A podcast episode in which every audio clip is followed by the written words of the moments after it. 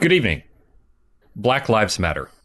While we cannot begin to understand the struggles of Black Americans, we do want you to know that we stand with you. Thank you. Yes. Good evening, everyone. We're back for another Variety Hour. It just it didn't feel appropriate to come in with our usual mirth and merriment, considering everything that's going on. If you're listening to this because it's podcast days many years in the future. What is it today? It's June 10th, 2020. Google, you know, or whatever is around when you listen to this. But, you know, some things are going on. We didn't do an episode last week because even more things were going on. And but things are going to continue to go on, hopefully. And we just want we can't stop what we're doing because other things are also happening. And we wanted everyone to know that we're behind what's happening. And we just wanted to give some space. We're not behind what's happening, but we are supportive. Thank you for clarifying. I was trying to choose words carefully, but that was a little ambiguous. Well, obviously, we're going to have more to say this week about it. Should we introduce ourselves first? Sure. Yeah. I'm Harlow. I'm Mackie. I'm BJ. I'm Chuck.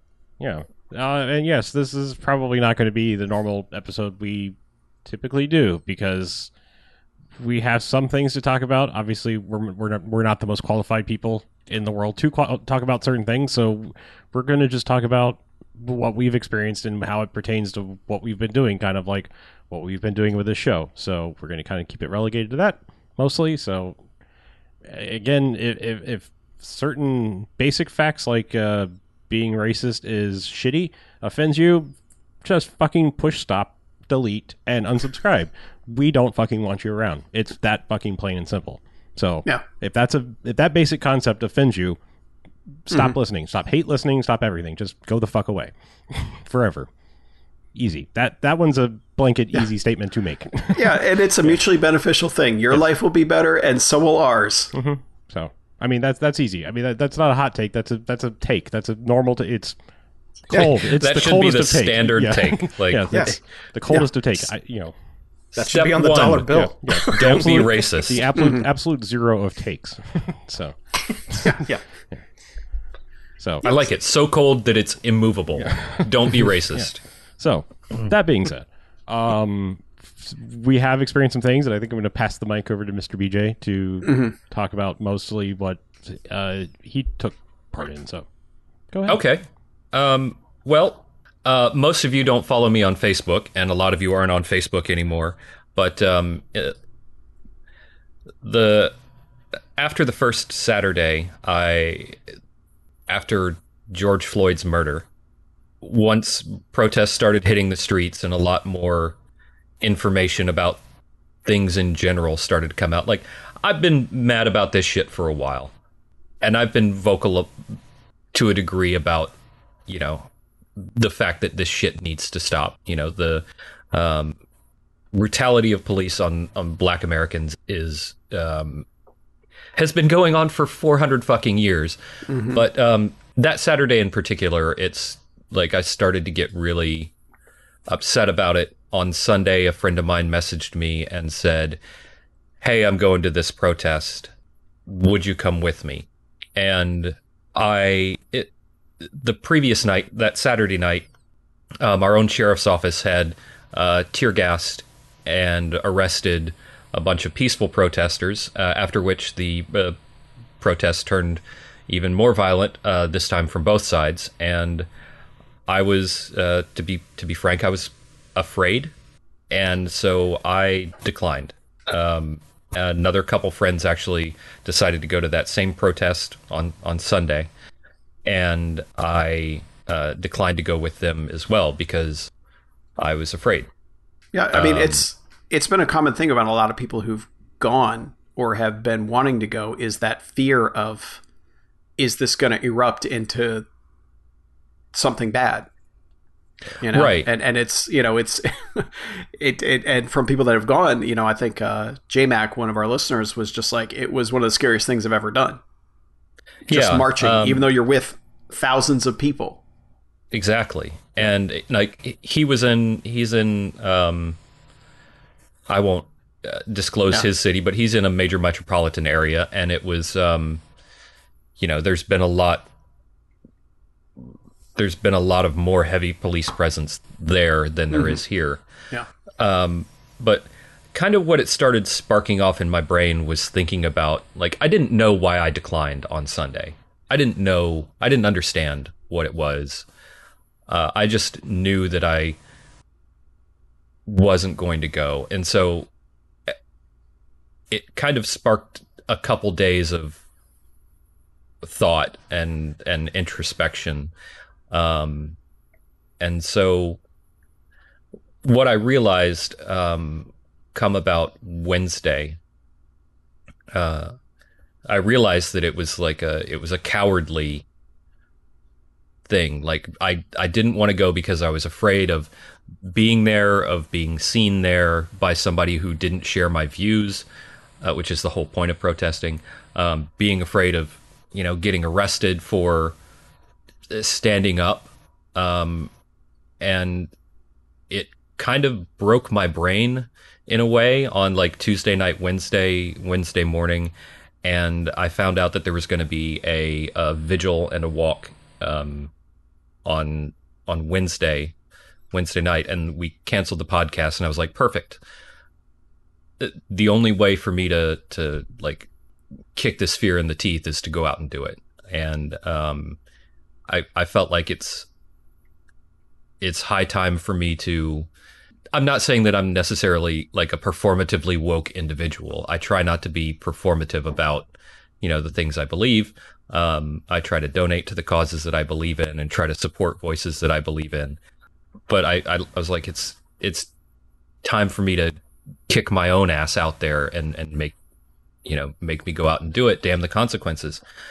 And so I went, and it was not. It was kind of not what I was expecting. It was, the plan was to be peaceful. The plan was to, support Black voices in the community, demand justice. We have a number of Black folks in our community who have been shot by police. Like there's one in particular, his name's Jamie Johnson. It was a routine traffic stop for a seatbelt. And the police say the police say he told them he had a gun and then reached for the gun and they shot him, but they won't release the body cam footage. So one of the things that we've been demanding here lately is the release of the body cam footage from the Jamie Johnson murder. But we marched, we were peaceful.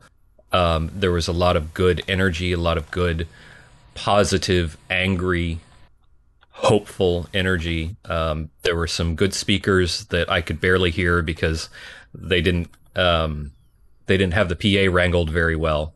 But we marched all around San Marco Square, and there was very, very little police involvement, which I think is the key to a peaceful protest. All told, you could see maybe a dozen cops.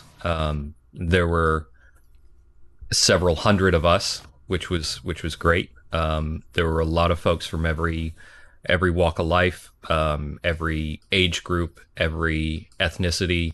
I know that the racial makeup of Jacksonville is approximately comparable to the racial makeup of the United States, but there were a bunch of white folks there, and I was pleased to see that, the white folks in Jacksonville were showing up for our Black brothers and sisters. So that march was very good. I know a lot of people have been concerned about the risks of spread of COVID-19 in protests. And I can tell you from my personal experience that about 90% of the people, 90 to 95% of the people that were marching were wearing masks. So considering what we've learned from the hair salon test case recently, that should be fairly good news. It's the folks protesting are wearing a lot more masks than the jackasses that were out on Memorial Day. So it looks safer than going to Publix. Yeah, Yeah, I'd say any place I've been out in public, of all the places I've been out in public in the last couple weeks, that is the most masked up I've seen, is that protest.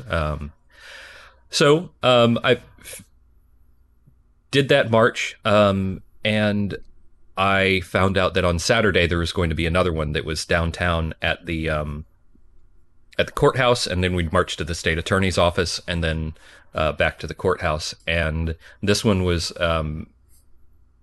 specific, a little bit more specific, in that it was focused more on Jamie Johnson's case and more on local issues, local policing issues, and additionally demands for the Confederate monuments in Jacksonville to be taken down. And so that one was at 2:00 in the afternoon. And a friend of mine and I rode our bikes to that, and I managed to get 100% soaked and also get a sunburn because it's Florida. Mm-hmm. But we started that march at like right around 2:30, something like that.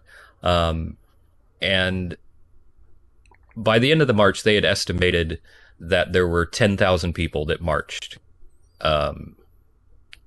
down there. I don't know that those numbers are accurate, but they are still calling it the largest civil rights march in Jacksonville history, which is awesome.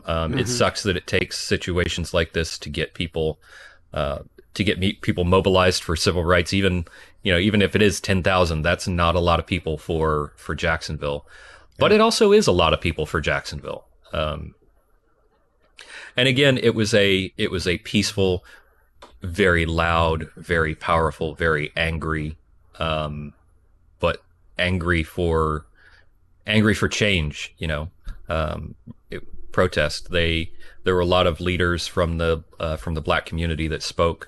There's a gentleman named Ben Frazier from the Northside Coalition here who has been doing this kind of work for twice my age, just about. And he spoke at length about the plight of black Americans in Jacksonville. And it was a really,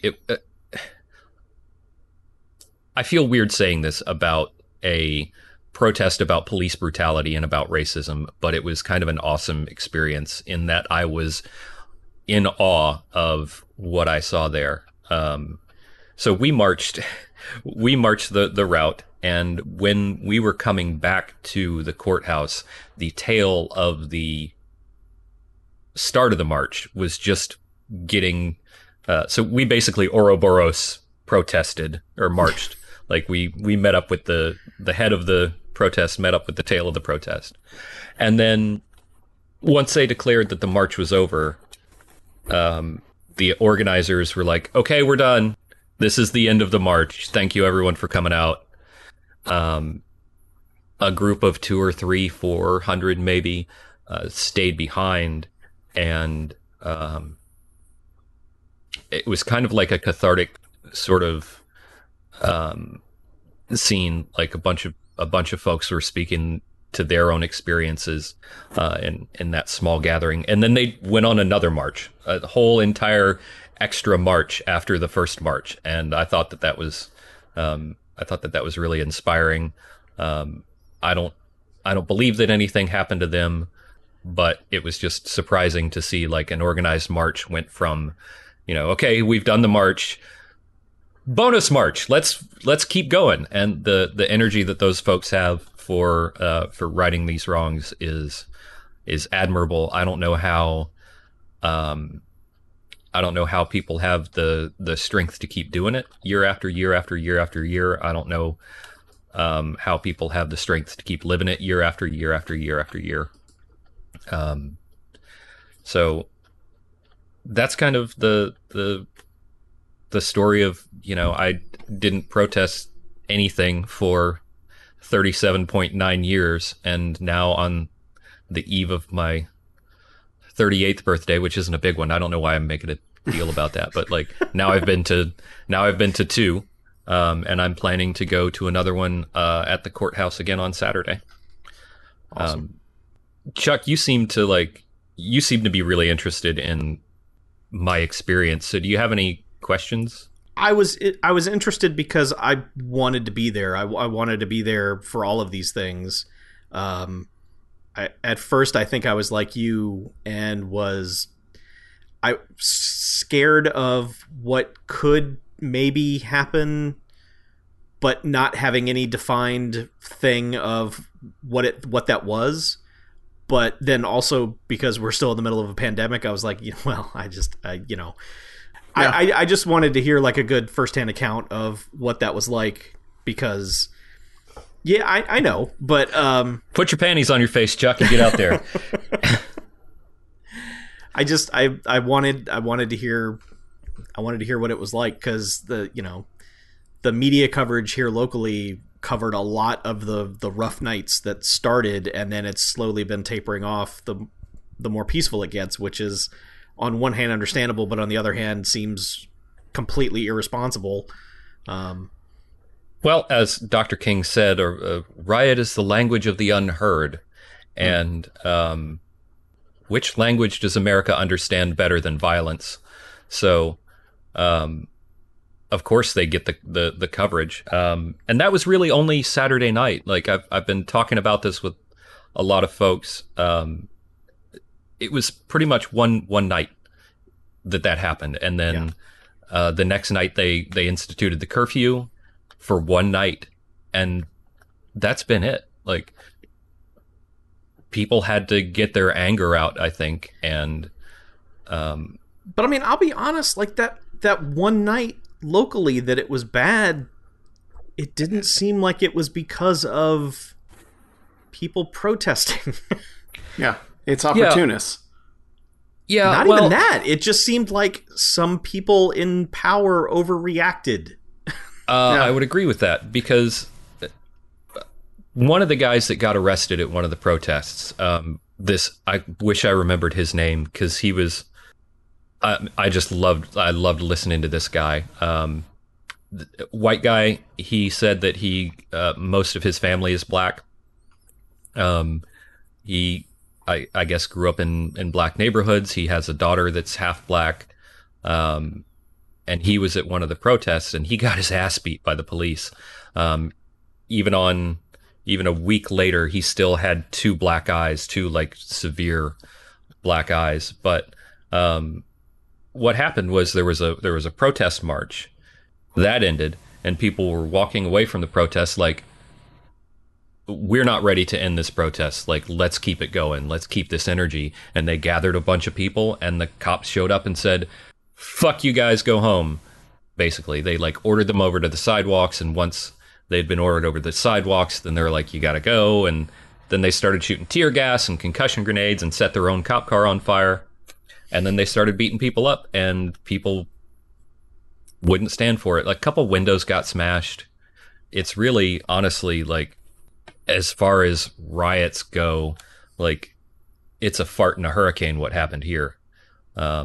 And it was the police that were the aggressors. So, I think just that statement alone says all it needs to say about what happens in this country. Yeah. Yeah. I mean, I feel like I don't want to get too deep into this, but I feel like the coverage that I have been watching the last couple of weeks, it's like, if you're trying to make the case that you are a peaceful organization, you're going about it the wrong way. Yeah. How many... why are you displaying police brutality at a protest against police brutality? Yeah, it's like what's proving everyone's point, and everyone's going, yeah, well, that's what you get. And it's like, no. I mean, not to get too specific, but I've been sort of enraged by the situation where they pushed down the 75-year-old dude in Buffalo, and just walked away from that man, and as he's bleeding out his ear. Yes. And it just seemed to me like, I don't know, if you thought he was doing something bad, arrest him. Mm-hmm. Don't throw him to the ground and then leave. That seems to show you in a horrible, horrible light. Yeah. And if you're trying to prove the opposite, I don't know. It's that kind of thing that keeps happening every day. And we're just now getting like a live feed of it all the time. And that's why it feels like finally some things are actually changing. Like, I love how fast everyone was like, hey, just get those Confederate statues the fuck out of here. Yeah. Yeah. Well, I mean, like the one in England, the slave trader where they threw it in the river. Yeah. There were people that like, you know, when you see on Twitter, well, they should have gone through the proper channels and done this. And there are guys like, I've tried for years to get this thing removed, and nobody will even, like, I've filed the paperwork dozens of times. Nobody will listen to me. Like, it won't happen. And it's like, oh, it's gone. Like that's the thing that's happening now, is like all this change is happening very fast. And it's like, it feels like there's momentum that has to be maintained, because if there isn't that momentum, eventually, like, I mean, things should have changed after Ferguson and they didn't. You know, like, it, if anything, it's worse. And it's, you know, it's everyone, I guess, in our logical white brains right now, we think, okay, if you're filming me, I'm not going to do something bad. And it doesn't compute to so many of us that the cops are just like, nah, I don't care. Like, fuck you. Like that they're just flaunting it at this point, where it's like, yeah, just that guy. And they can shove him down to the ground. One guy tries to stop and help. The other one just gets scooped up by another cop who's like, hey, man, you don't want to be answering any questions later. And it's like, it's all on film. Like, and you can't deny it. And then they go out and make statements that, oh, well, you know, he tripped and fell and all that. Like, it's just, it's like the blatant lies and the deception and just like basically the doublespeak, just saying what you saw, you didn't see. You know, yeah, and then and plenty of people. This isn't a new thing. We've been dealing with that for a little while now. I know, but it's just like, it just feels like every day we get a new case of it. We get a new video that says, "Yep, well," and that's the thing, and that's why these riots are happening, right? Or not riots, but like these protests and all these other things that happen. That's why the riots are happening too. Yeah, yeah, but I mean, like, I don't want to lump the protests in with the riots. I feel like they're two different things. You know, one that just kind of got pushed too far, but like, you know, the majority of everything is peaceful protests, but it's people saying, like, we got the video and these guys still get off, you know? Yeah. I'll talk about it in a little bit, but LA 92, what they showed, that documentary again, it came out in 2017. It is basically all the footage of everything leading up to the LA riots in 92. And then, you know, basically also tying it into the 1967 riots in Watts as well, and basically showing nothing changed over 25 years. And I can pinpoint, like, the Rodney King stuff being like the first time I was like, justice was not served. You know, like they show the majority of the footage of him getting beat, because this documentary is framed in a way, it is just, here's a title card that says a date, here's your location, and here's, like, you know, why the context for what's happening. And then it's just straight video footage, no commentary, no nothing. I mean, there's some music that plays over some of it, you know, like as the riots build, because I mean, the riots lasted for fucking 5 days in 92. And as they build, obviously the music is getting darker and darker, but the majority of everything is just, all right, here's the trial of Stacey Koon at, you know, and whatever it was, April 28th, 92. And then, like, you know, a date later on that says April 29th, 92, the verdict is read. And then they just let all the news footage play from there. And it's not just news footage, but like home video footage of people who were there taking things. But it's just like, they just show them beating the shit out of Rodney King for, you know, however long that was. I believe 57 times they hit him, and they all got off. And it's like, that documentary showed how the systemic shit all led to that, where it was, oh, they're never going to fair trial in LA, so they moved it to Simi Valley, where, guess what? 98% of the people there are white. So, you know, and like everyone in LA was like, oh, fuck this, man, they're going to get off. You know, they have footage of people who are just like, this is bullshit, moving it out of town, you shouldn't do that. And then what happens? They move it into Simi Valley, they get off, and then everyone goes, what the fuck? I mean, and among the hardest things to watch is, like, they have footage of basically like just old black guys watching the verdict being read on TV, and just watching them just like, just get up and be like, you gotta be fucking kidding me. Just like absolutely furious, and just knowing that they couldn't do anything about it. It's like, it's heartbreaking to watch that sort of shit. And it's heartbreaking to know that was 28 years ago, you know, and someone like me going, Justice was never served there. And, you know, it's like, how many times has justice not been served since then in 28 years? You know, in Ferguson, you watch what everything that happened in Ferguson, and it's like, oh, guess what happened since then? Most of the organizers of those have died. Most of the organizers from those protests have died under suspicious circumstances. And you're like, yeah, what the fuck are we doing in this country at this point? And I think I'm glad it's reaching a critical mass at this point where there's so many of us going, something has to change because this is fucked. This is completely fucked. And it's a simple question you can ask somebody. When was the last time you had a positive interaction with a cop? And if you're white, you'll probably say, oh, well, you know, they pulled me over, but it wasn't a big deal. Whereas if you're a black guy, I don't think you've had one. You know, I really, it's, you're going to have to go way back to find that. And it's probably, you have more instances of negative than you do positive. Right. You know, I mean, I had an employee at my old job. He was late so often because he got pulled over almost every day.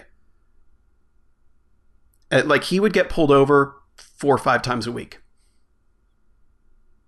Just, and I'm like, what do you like? You know, and you hate to be like, are you speeding? What are you doing? And he's like, no, I don't do anything. I just have a beat up old truck and they keep pulling me over for whatever. Just ask me what I'm doing. And I'm like, Jesus Christ, man. I can't imagine every day if I dealt with that every week, I would just want to fucking destroy something. So it's like, that's why I can understand how riots like this happen is, you know, you try to do the right thing and do in protesting in a peaceful way. And eventually you're basically told, no, don't bother. You don't have any power here. And that's what a riot is a reaction to that. You know, like you said, it's the voice of the unheard. And it's just, it's frustrating to see so much injustice right now and nothing we can do about it. And it feels like this is the first time we've been able to actually do something about it and things are actually happening. Yeah. I want to tack back to LA 92 real quick because I was 10 years old when Rodney King happened. So I don't remember, and especially, you know, across the country over here, you know, in the whitey tighties of underneath the Bible Belt that we live in. Did they show the footage on TV? Like, was that a thing that people? Oh, yeah, everybody saw it. I mean, even pre-internet, that, you know, even if that was on every news magazine show. I mean, even if it was a truncated version, I mean, a lot of places would not show you the full, you know, like 7 minutes. Yeah, I mean, the full version, they just keep going. It's longer than you think it is. Yeah.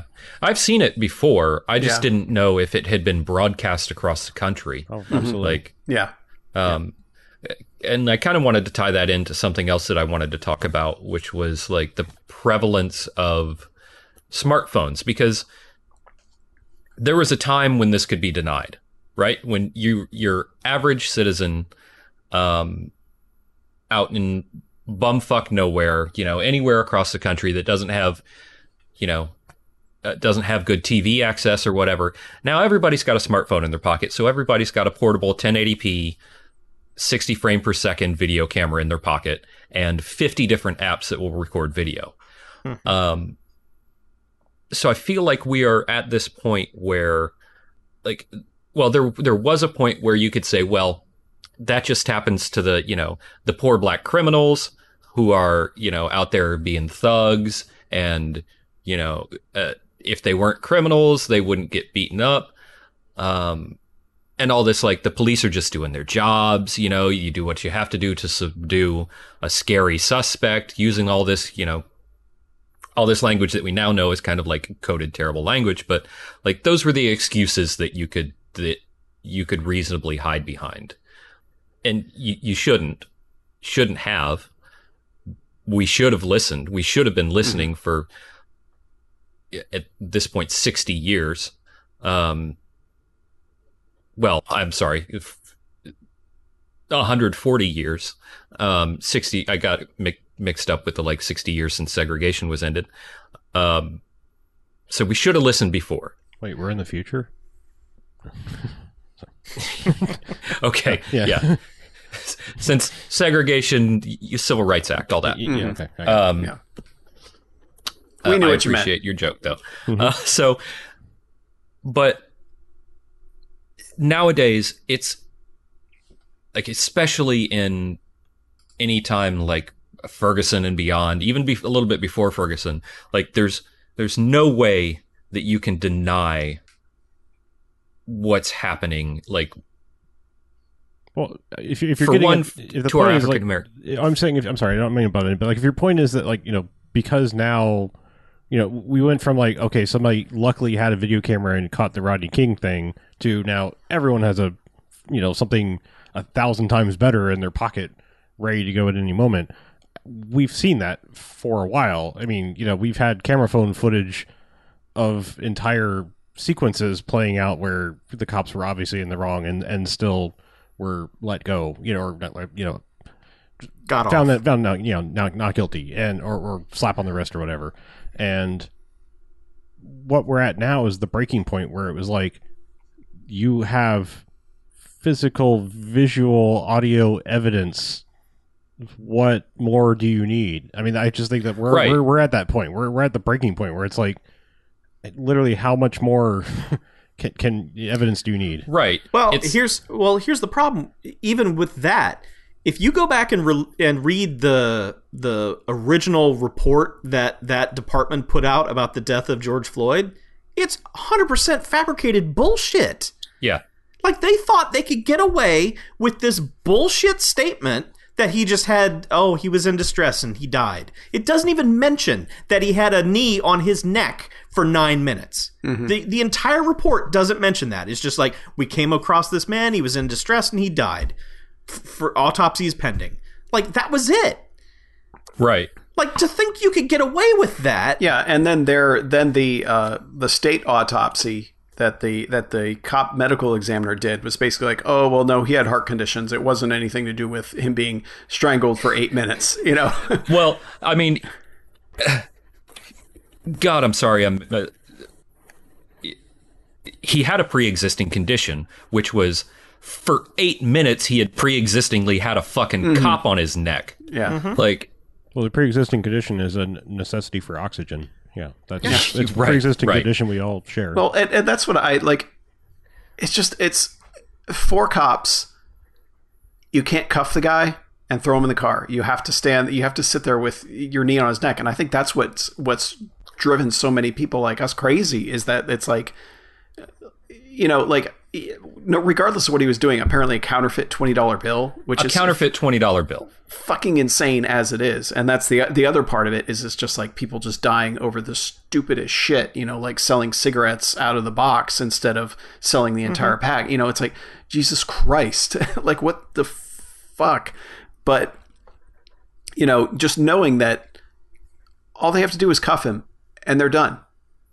You know, like, that's how all of us look at it, is it's like in 9 minutes, nobody could have just handcuffed him and thrown him in the car. Like, they had to sit there on his neck, restraining him like that. Or it's even more so that, like, you know, why even did the arrest occur at all, I think, is what the real question is. I mean, just in so many other people's scenario. And when I say people's, I mean, white people, I guess. Mm-hmm. It's just like, if you were in that situation, you would go, you know, you were trying to pass a counterfeit $20 bill, and you'd be like, yeah, you got me, sorry.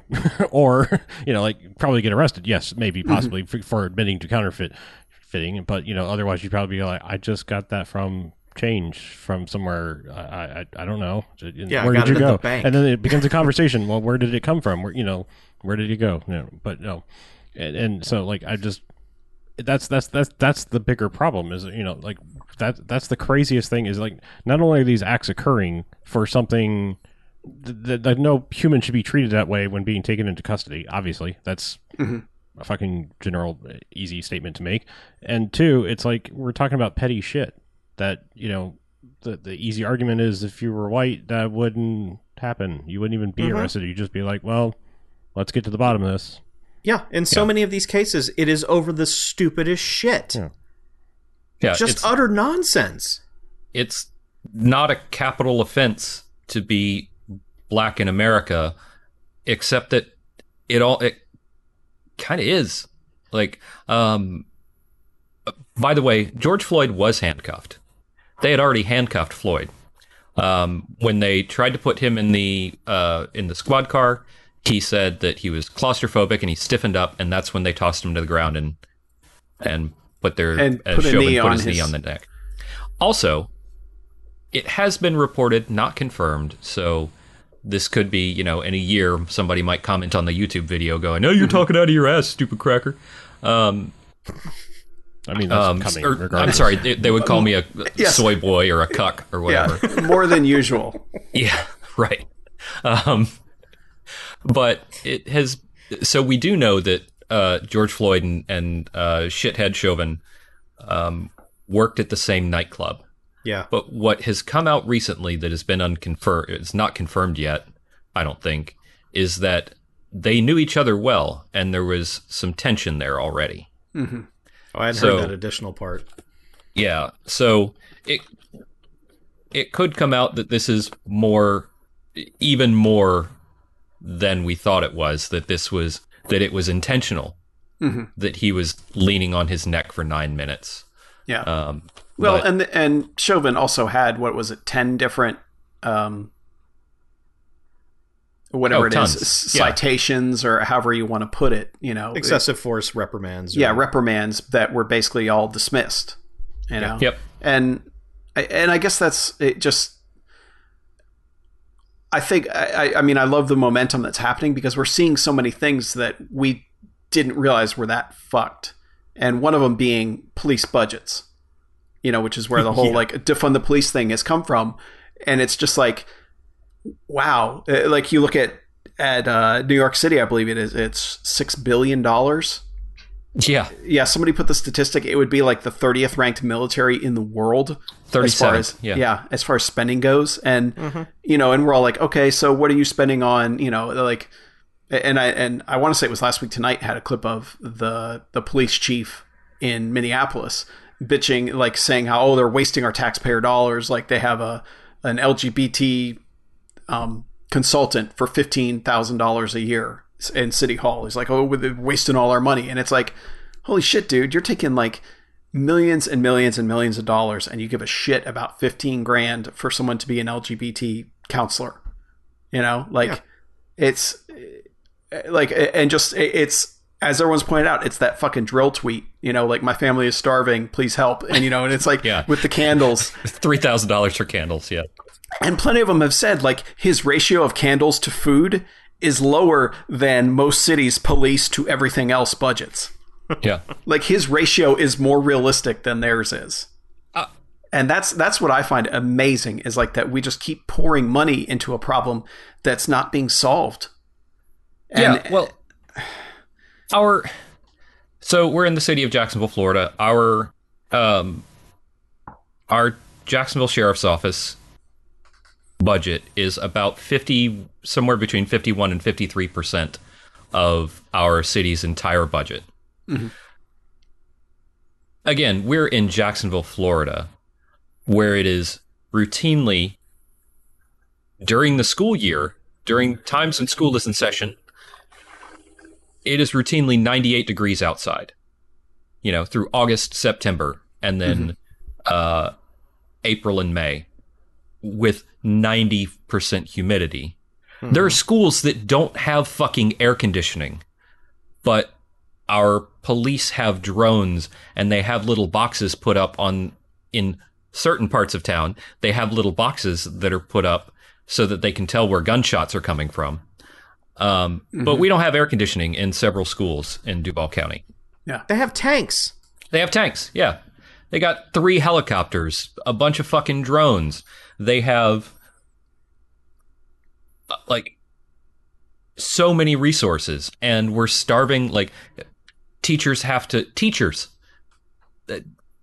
setting up the future of our country, the future of our city, are begging for school supplies for their classrooms. They're begging for the simplest things. They're having to come out of pocket. They're having to do fundraisers. Like, fuck it, man. You want tactical boots? Go sell some motherfucking cookies. Like, I would rather the police be underfunded than the teachers on any day. any day. And that's even discounting what, you know, what we're talking about right now. Yeah. I would rather see teachers funded than police. Yeah. And I mean, they've got all the money and they've got basically all the power without any of the accountability, because cops are not liable for anything that they do in the line of work. It becomes, oh, the city pays out the lawsuit if the officer themselves gets sued. You know, there's all this protection, whereas, like, you know, if a teacher beats up a student, that teacher has no career ever, and that teacher's probably getting sued into bankruptcy. Whereas if the same cop basically does that to the student, there's basically no repercussion whatsoever. You know, well, the teachers union won't stand behind that sort of nonsense. Like, yeah, a teacher beats up a student, teacher kills a student on the job. God forbid. Yeah. If a teacher says the wrong word in the classroom, they're out, and the teachers union will not stand behind them, but the police will, and the police unions will. Mm-hmm. Yeah. They will back these officers. And if they don't, you know, if they somehow manage to get fired, then they'll just get a job in the county over. Yeah. It's not like that for teachers. Mm-hmm. Yeah. And I've been reading a lot of stuff from ex-cops lately, basically saying how the system is, like, you know, it's a popular thing on Twitter now, but it's like all cops are bastards. And it's like, it's unfortunate, but a lot of the ex-cops have said, like, that's how the system is designed. It is basically like one I read today was, you know, if they would do minor infractions against each other in basic training, or whatever the hell it's called, basic training for military, but police academy, where, you know, they do, like, they scuff the other guy's boots just to mess with him right before inspection, you know, those sorts of things. And they'd want people to report anything. And if you did report it, the superior basically read your direct report, said it was from you, read it to the people in front of everyone else to prove, like, you don't fucking rat on your other cops. Like, shit like that, where it's like, you don't break rank ever. You're one of us or you're not, and you don't fuck with us. And I mean, it's a scary system, and it's scary how much, you know. And, you know, coming back to all us being white dudes who haven't had to deal with this, like, you know, black people have been telling us this for ages, and we just haven't heard it, and we haven't known about it till now, you know, and we should have. I mean, you listen to, look at all the blaxploitation movies we've had, where it's just like, oh, they're playing that up, you know, and it's like, you know what? They're probably not. You know, like, yeah. Like, I've been listening to Rage Against the Machine lately, and it's like, yeah, I guess those guys weren't exaggerating, were they? Like, you know, it's all kind of like, it's been there in entertainment, which it amazes me that sort of stuff has been able to get made so much. And I think it's because, you know, like, a Hollywood executive is like, that's crazy, you know, and it really isn't.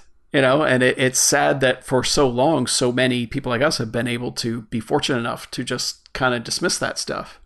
Like, I remember the first time I heard NWA when I was like, whatever it was, 12.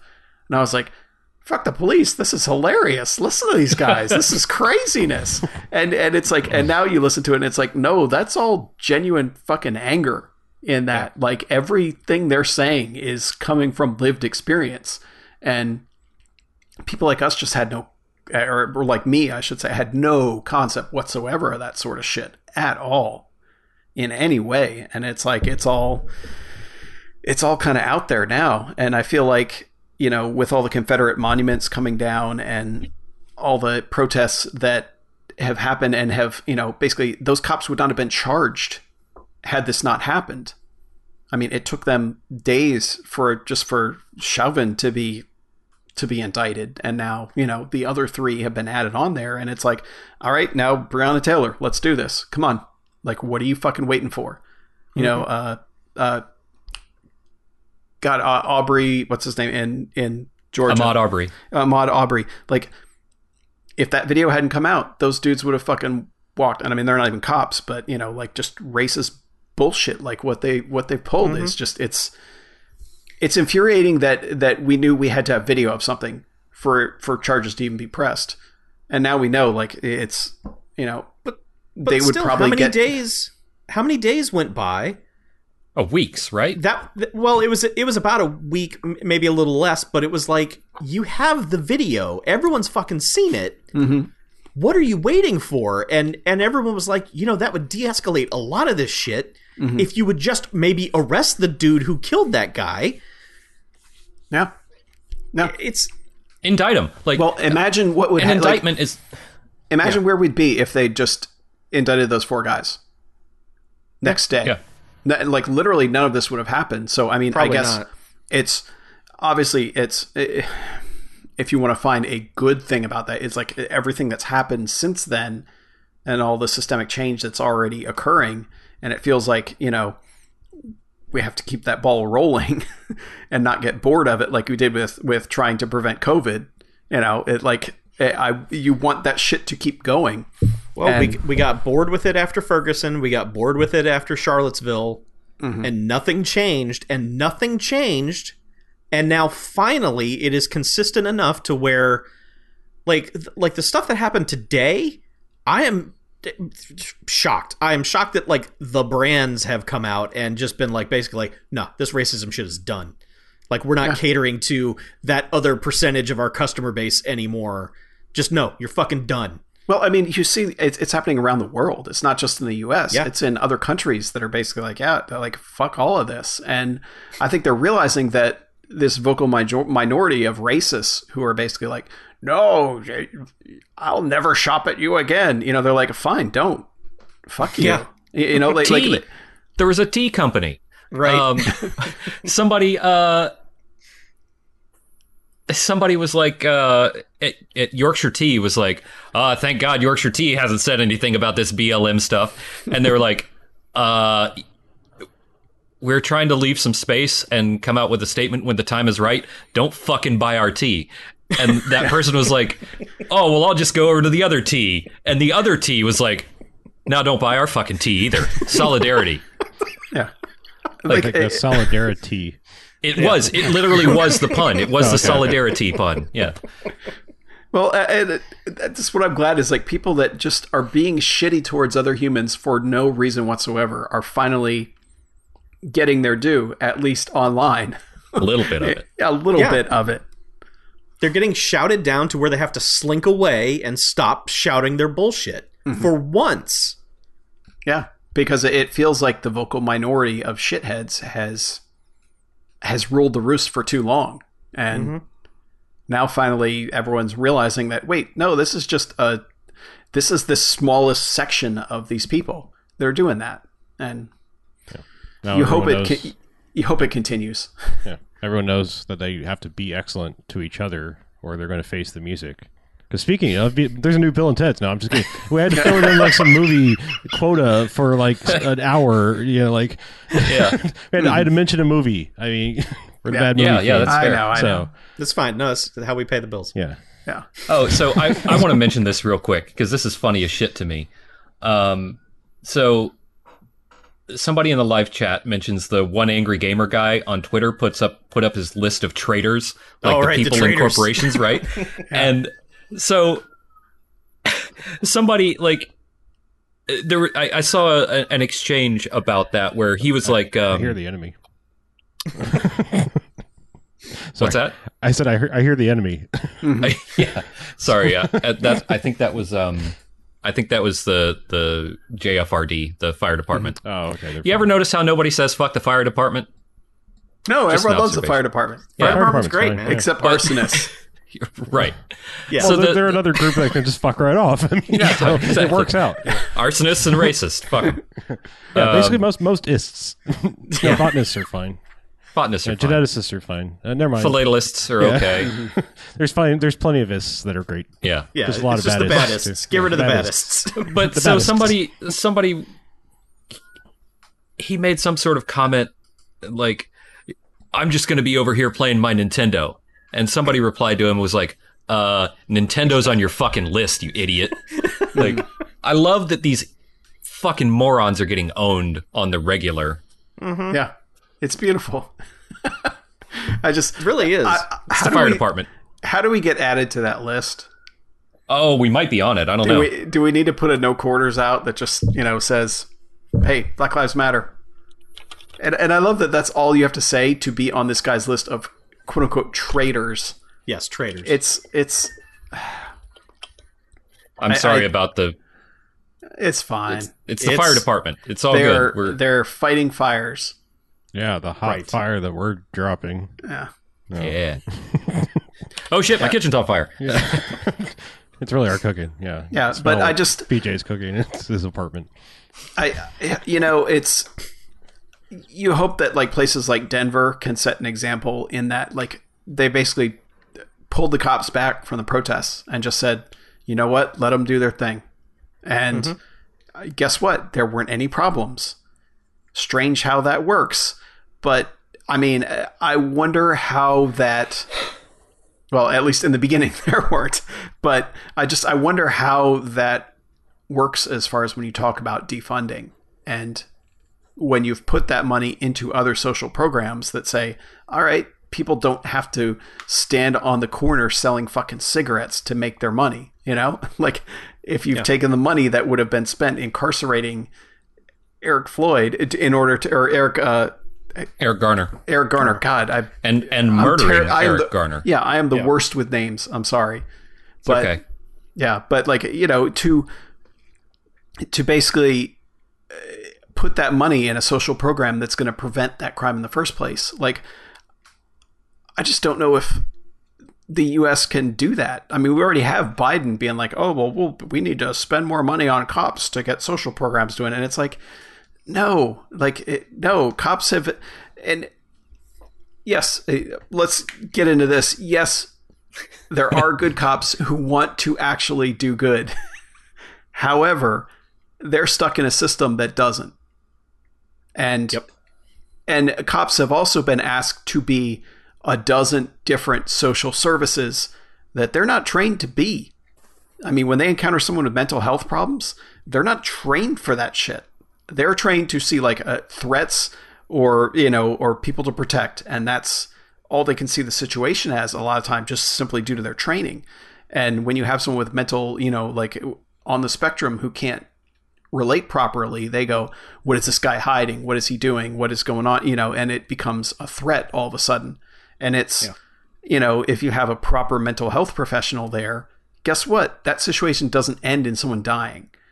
And I feel like that's the problem is there are so many situations with involving the police where the outcome is, you know, the whatever, you know, you can put on your scales, whatever percentage there is, the percentage is over 50% that this person is dead at the end of it, you know, like, and it doesn't have to be that way.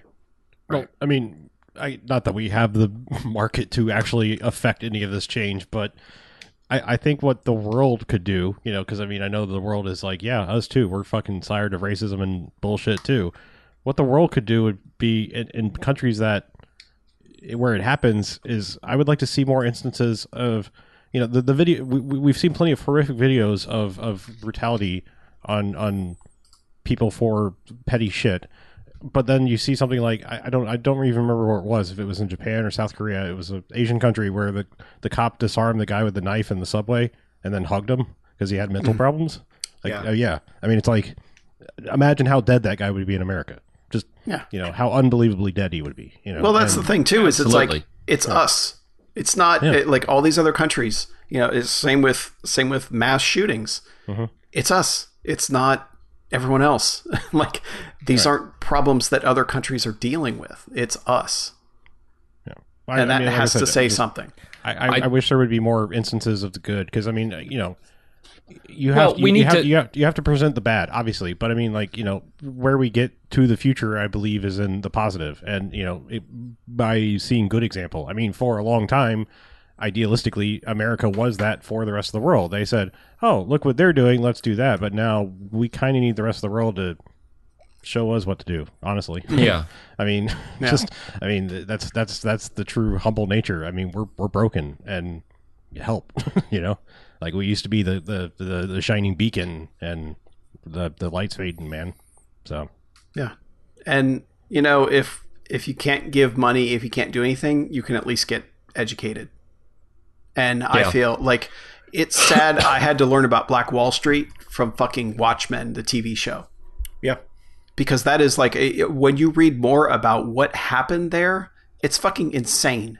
Like it is horrifying and insane that our country did this, that this happened in our country. Yeah. It's institutional terrorism is what happened. Like it's attempted genocide almost. But yeah, the first time I learned about Black Wall Street and I believe it was the Philadelphia bombings, when they dropped a bomb out of a fucking helicopter onto a black neighborhood and destroyed like 30 homes because they were looking for four guys. Those are bombshell moments, and we don't get taught about them. Like, we get taught all we get taught about black people is like we get a few days in February. George Washington Carver. We learn about Peanuts, MLK, Rosa Parks, and that's it. Yeah, and we don't even learn about the real MLK. We learn about he was all for peaceful protest, and it's like, no, he was about disruption. He knew, like, if you don't disrupt people's lives, nothing is going to change. You know, if you're not and that's the thing about protests. You know, like, I'm glad this kind of quieted it down, but all the people are like, well, people need to be protesting the right way. And it's like, Kaepernick did that, and you called him a son of a bitch and ruined his career. It's not even protested the right way, like the way you want them to protest, and it still didn't fucking matter. So fuck you. I was thinking about, like, again, not trying to pat myself on the back, but so when we were marching through San Marco. San Marco is a well-to-do part of town. Mm-hmm. It's where all the, there are several. Well, one of the most expensive restaurants in Jacksonville is in San Marco. There are a bunch of nice places to eat where, milquetoast folks go to have their beer and wings and, fancy sandwiches and shit. So on this Wednesday evening, when we've started to open up after the COVID-19 pandemic, or not after, but during the COVID-19 pandemic, we're starting to open up. There's like 60 fucking people in the Wild Wings, but in the Hurricanes. And there's a few cafes down on the square. There are a whole bunch of people. And I realized that part of what we're there for is to make people pay attention and to make them uncomfortable.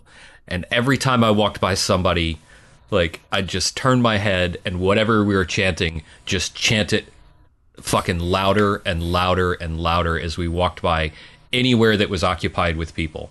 Mm-hmm. Because you gotta make people uncomfortable about this shit. Getting uncomfortable about stuff will make you hopefully question it.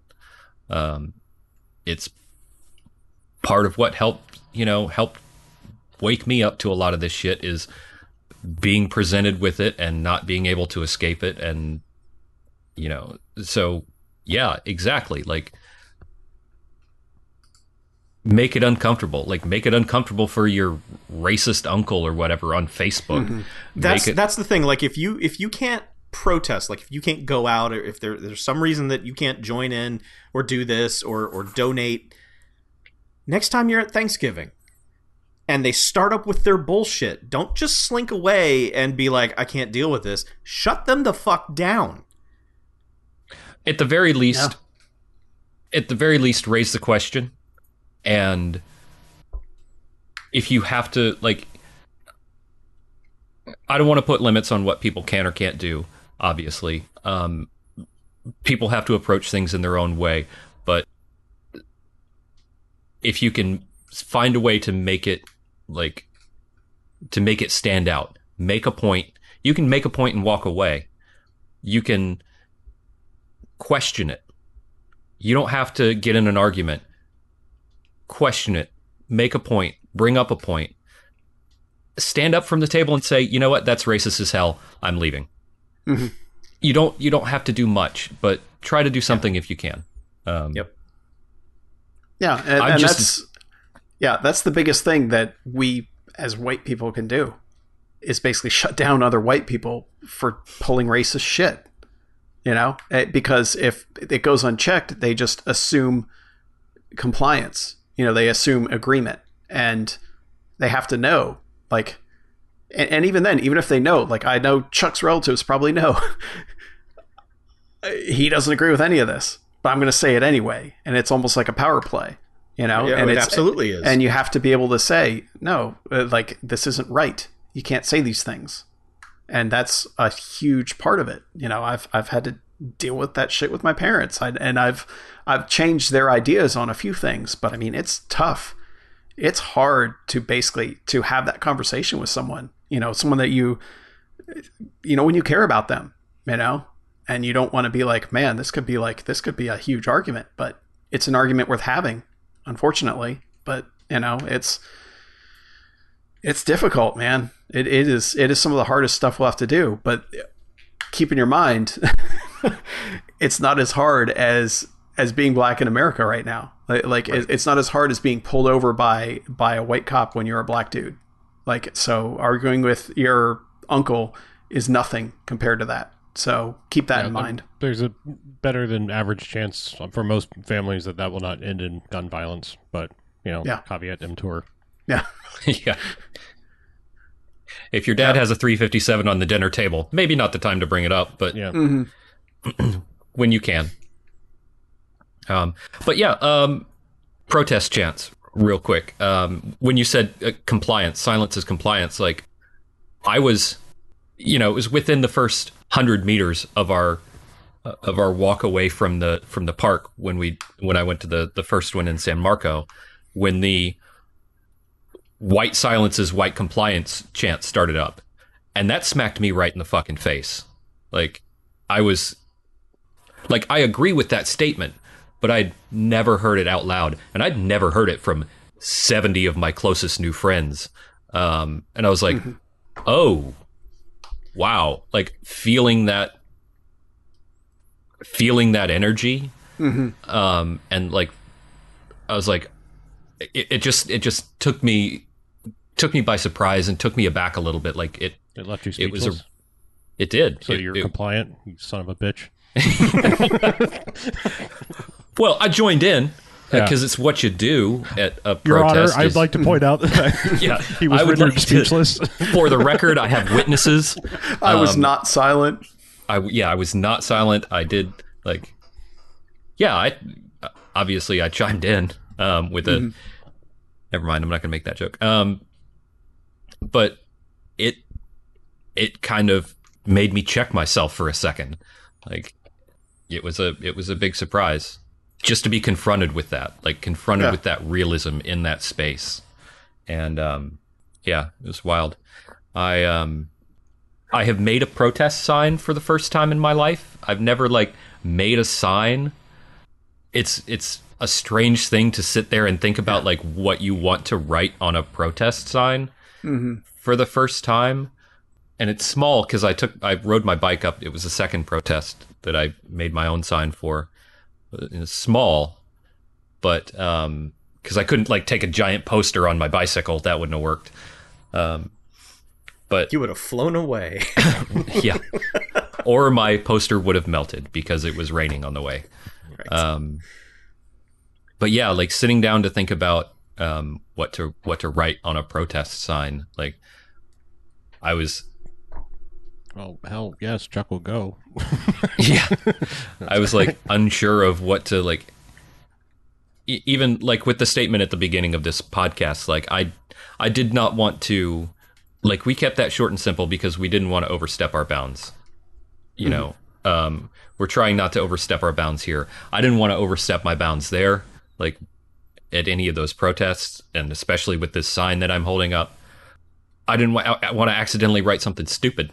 So I copied other signs that I had seen on Wednesday, but it was a surreal thing to, like, yeah, I'm writing a protest sign. Like, this is just like the '60s. Mm-hmm.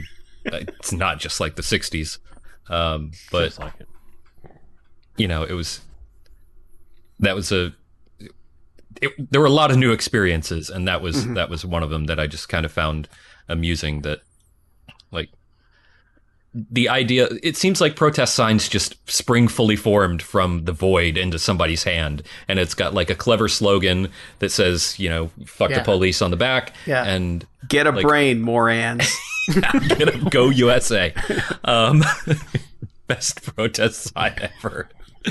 But like all the protest signs, like I'd seen them, but I'd never really considered where they came from. And some of these people are extremely good protest sign makers and very clever. I am a simple man. My favorite that I've heard about thus far is racism is small dick energy. Yes, I saw several of those signs on Saturday. Yeah, that's my favorite one so far. Another one of my favorites was whoever threw that tear gas, your mom's a hoe. I like it. Yeah, it's good. It's big Vine crowd out there. What's that? I said it's for that big Vine crowd that's out there. Yeah. On the other side, I mean. Yeah. There were some other good ones, but I have terrible memory, and I also didn't want to take pictures. Like, oh, sure. For one, I didn't want to, like, I wanted to live more in the moment, and be more present. So I didn't want to have my phone out a lot. For two, I locked my phone. Like, my phone has a lockdown mode where it just shuts off the biometrics, and you can't open it without without using the code, and it won't show any notifications on the lock screen, all that, because I don't trust the police. Yeah. To be quite frank. I also started using Signal for my text messages because, I mean, Antifa's a terrorist organization, I guess, and if you're against fascism, you're a terrorist now, which literally everybody should be against fascism in America. Yeah. You fucking idiots. So I didn't want the Gestapo showing up and going through my phone without a warrant, which they'd get anyway, but at least want to slow them down. Because there was after the protests, the first weekend of protests, somebody got visited by the FBI that lives in my neighborhood on suspicion of being a domestic terrorist or something like that. Oh, like, sure. Yeah. But yeah, protests are neat. You should do them. Yeah, well said. Go make some new friends. One thing I would recommend is talk to people.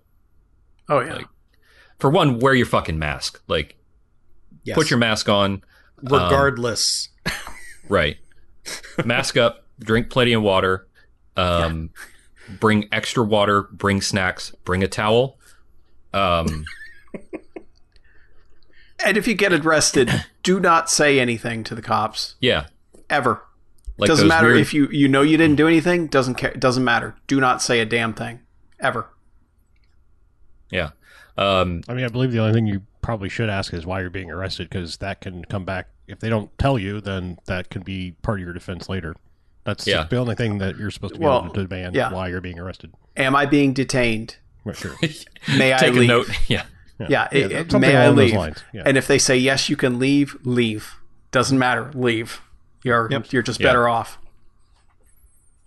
But yeah, snacks and water, and don't take any weapons. Yeah.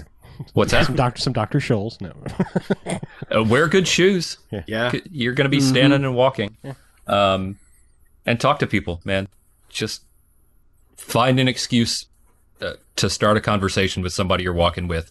In the if you're taking a break from shouting. Also be ready to do a lot of it, because there's a lot of shouting. You'll learn all sorts of new chants. It's I like it. It's a good time to practice your memorization. Well, do we want to take a break or just wrap it up? I mean, we've kind of done enough, I think. Well, no, I mean, for a show, not in terms of everything. We have still trying to choose enough. My words. Now I'm just trying to self-police. No, I'm about to self-police, but fuck that. Yeah. So our homework this week was Captain Ron. Let's get going on that one.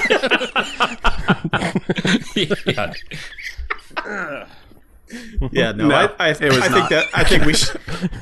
I didn't think there was a way to segue directly into it, not. But we talked about taking a break, taking a breath, and then coming back into it. We went on longer than we figured, so maybe we save it for next week. Sure. Yeah, let's wrap this up. Our very special episode. Okay. Well, thanks for listening to us. If you did, if you're still here and you're still racist, then. Fuck you. Fuck off. Then, no, change your ways, man. Mm-hmm. Like that too. Yeah, you're missing out on so many awesome things and awesome people, and it's not worth it to live life like that. Yeah, so. Hate individual people when individual people are shitheads. Mm-hmm. That's where it's at. That is a life well lived. Is the only way to live, man. Get to know people and hate them individually. Yeah, but. We got to go. Mackey's head's disappearing. I think it's like a Back to the Future situation. It's just Zoom. It's just that silly Zoom. So silly. All right. Well, let's get out of here, shall we? Yes. I am Harlow. I'm Mackey. I'm BJ. I'm Chuck. Black Lives Matter. Stay strong. And cut.